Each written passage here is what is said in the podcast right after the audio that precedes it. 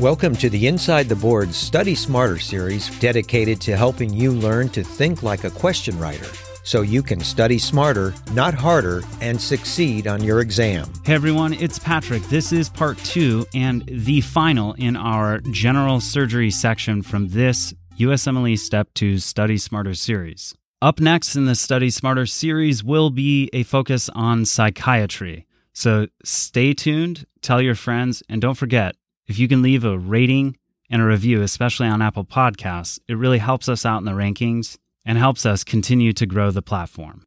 So we have a 37 year old G2P2 female presenting for evaluation in the clinic following a discovery of a three and a half centimeter span of calcifications in the upper outer quadrant of her left breast. Core needle biopsy reveals ductal carcinoma in situ, or DCIS. Which of the following is the next best step in surgical management? Yep. So let's take the answer choices. We have A, a bilateral modified radical mastectomy, B, a left breast lumpectomy followed by radiation, C, a left breast lumpectomy with ipsilateral sentinel lymph node biopsy, or D, left breast mastectomy with contralateral sentinel lymph node biopsy.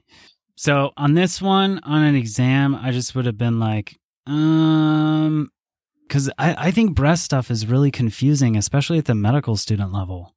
You know, you've got like uh, lobular carcinoma, you've got, uh, you know, DCIS, uh, and, and, I'm talking about like things covered in a review book chapter. Phyllodes tumor. These seem to me to get pretty jumbled together. At least they did when I was uh, a medical student studying for, say, general surgery or something like that. So I guess what I'm asking you is just teach us everything we need to know for breast stuff uh, at the medical student level. Sure. So there, there's a lot to unpack in this question to think and to think about. So DCIS, or as some folks will refer to it as stage zero breast cancer, is a non-invasive ductal carcinoma to be contrasted with invasive ductal carcinoma. You can think those two things actually are treated in similar way versus lobular carcinoma in situ, which is not at all treated in a similar way and or thought about in a similar way, and lobular carcinoma that is invasive, which is treated sort of like a, a, an invasive ductal cancer. So so for DCIS, what you're concerned with is that there may in fact be an invasive component because DCIS, unlike LCIS, can become an invasive cancer. That's not to say they all do, but they can become an invasive cancer. Now remember that LCIS is a marker of higher risk of developing breast cancer, which is actually invasive ductal cancer. And that risk is elevated in both breasts, not just the breast where LCIS is present. So back to comparing and contrasting DCIS with invasive ductal cancer. So DCIS definitely want to excise. So we're looking for an option for excision. Uh, and we are thinking about uh, what are those cells going to look like? Well, they're they're confined to one specific location and to the basement. The basement membrane has not been violated, so they at this point do not have the ability to spread, unlike an invasive ductal cancer. Whereas an invasive cancer, you need to both treat the breast with a lumpectomy or some surgical intervention and evaluate the lymph nodes. Okay, so thinking about the contrast in our management of DCIS and invasive cancer, we are going to treat the breast itself in a similar way in that we're going to excise the primary lesion. However, due to the morbidity associated with even sentinel lymph node biopsy, we are not going to need to assess the axilla for axillary nodal metastasis unless there is proven invasive cancer. So we can eliminate any answer choice where they're going to ask us to do a sentinel node because we'd only do that if we have proven invasive cancer. So we, yeah, go ahead. No, so I was going to say, so is it is it pretty safe then to uh, say, like, if you have uh, uh, like lobular carcinoma in situ, ductal carcinoma in situ, um, just basically you don't have to think about uh, the lymph nodes when it comes to treatment at the medical student level? That, that's right. So, un- unless they're telling you you've got both DCIS and invasive cancer, invasive cancer is obviously going to trump the DCIS. Got it. So we're going to eliminate choices C and D here, which ask you to do a sentinel lymph node biopsy. So we're between bilateral modified radical mastectomy and a left breast lumpectomy followed by radiation. And while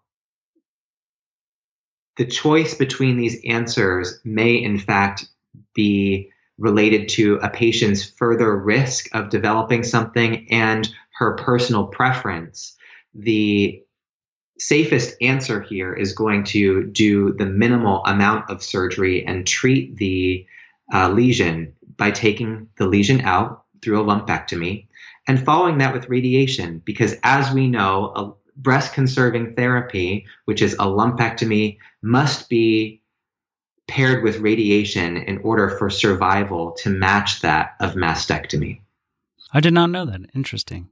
What else? What else can you teach us just in general about things we need to know regarding breast disease on on the boards? Like, is there? Do you have a simple formula on how to work up a palpable breast mass um, and to distinguish all the sorts of things in the algorithms related to who gets an ultrasound at what age when uh, our mammography when is that appropriate or yeah so so one of the reasons i find breast surgery exciting is that there is actually quite a bit of controversy in the management of this fairly common uh, disease. So, even in thinking about screening mammography, there are three or four different recommendations of when women need to start screening and how often, varying from starting at 40 to starting at 50, having mammograms annually versus having mammograms every other year, stopping them at 70 or 80. So, all, all of these uh, recommendations are out there through reputable societies. And so they're not going to make you on an exam uh, pick between uh, those recommendations. Sure. Now, in terms of working up uh, a palpable breast mass, or as we found here, just calcifications on a mammogram, a palpable breast mass should be followed first by a mammogram and typically also by an ultrasound. Uh, mammograms are going to be looking for distortions in the architecture of the breast, looking for calcifications, which are a sign of uh, a problem, whether it be DCIS, invasive cancer, or another problem. Whereas an ultrasound can help distinguish between a cyst or another uh, a, a, mass, which is uh, a neoplastic mass, could be malignant or benign. And in fact, biopsy is easiest under ultrasound guidance. So an ultrasound will often follow a mammogram. Note here that we did a core needle biopsy as opposed to fine needle aspiration. It's obviously very important to have architecture for the pathologist to evaluate on uh, these biopsies in order to be able to determine DCIS versus invasive cancer, because as we've seen, it definitely impacts the surgical management up front. I think the algorithm that we discussed in this particular question of managing the breast, managing the axilla surgically, uh, followed by radiation if you're doing breast conserving therapy, is certainly something that you're going to see on exams and, and an algorithm for treatment to memorize. And I think Phyllodes tumor is probably the one where you uh, you want to be careful and not just fall back on this particular uh, algorithm because that's more of a sarcoma uh, rather than a rather than a true breast cancer. And so they don't typically metastasize to nodes, and we're just doing a wide local excision for that um, rather than uh, evaluating the the axilla. What if I did this? I don't want to say Rorschach, but um, if I name a breast disease or term, you, you, respond. I've never done this before. You respond with uh, the associations in your mind that you think students should know. Want to try it? Sure. It's a game. All right. Fibrocystic changes. Uh, breast pain, very common. No surgical intervention. Got it. Uh, intraductal papilloma. bloody nipple discharge excision, fibroadenoma, rubbery, young patients, mobile, round and smooth, excision versus not, it's up in the air. okay, that's a uh, that's less satisfying. Um, aren't aren't Phyllodes tumors um, kind of like fibroadenomas? They they can present similarly to, to fibroadenomas, um, they're, they're sort of pathologically look like fibrous lesions, fibrous neoplastic lesions. And, and sometimes actually there are pathologists who give a report that they don't know the difference whether something is a fibroadenoma or a tumor. And in that we we actually surveil the patients uh, and and make sure they're not growing, or sometimes just elect to resect them. Okay, cool. I don't know. I'm out. I can't think of other um, useful things to talk about uh, without getting too complicated because like we could go into like BRCA and prophylactic mastectomies and you know this is probably sufficient for the medical student quick review while they're in the car driving yeah i think so that's all we got for today we'll be back next time with even more from our Study Smarter series. And don't forget about the main ITB podcast channel.